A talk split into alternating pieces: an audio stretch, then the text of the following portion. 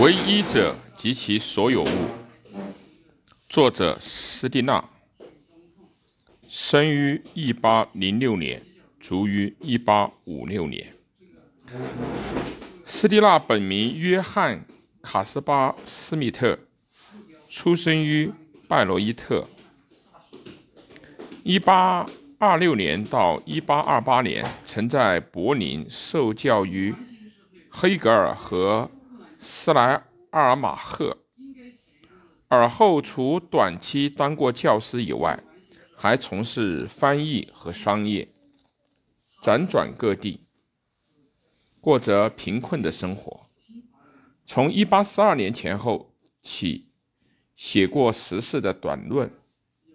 一八四五年，以本书受到世人瞩目。他作为黑格尔的左派的一员，引起过赫斯和马克思等的讨论，但数年后即被人遗忘而潦倒失忆。本书直接批判了费尔巴哈。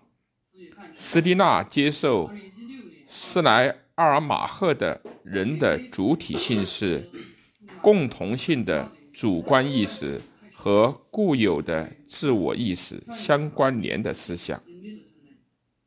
费尔巴哈在学位论文中论及这种理性的二重性，接着又认为共同的主观意识是人的本质，提倡以宗教恢复异化了人的本质。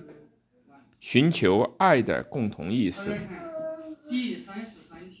斯蒂纳对此进行了激烈的批判，认为持这样的立场，则自我意识被公众意识所吸收而不复存在，在他的面前只不过是脆弱的宗教的本身。旧的宗教是自然规律，现在的人道主义不过是类的概念，两者仅有此差别而已。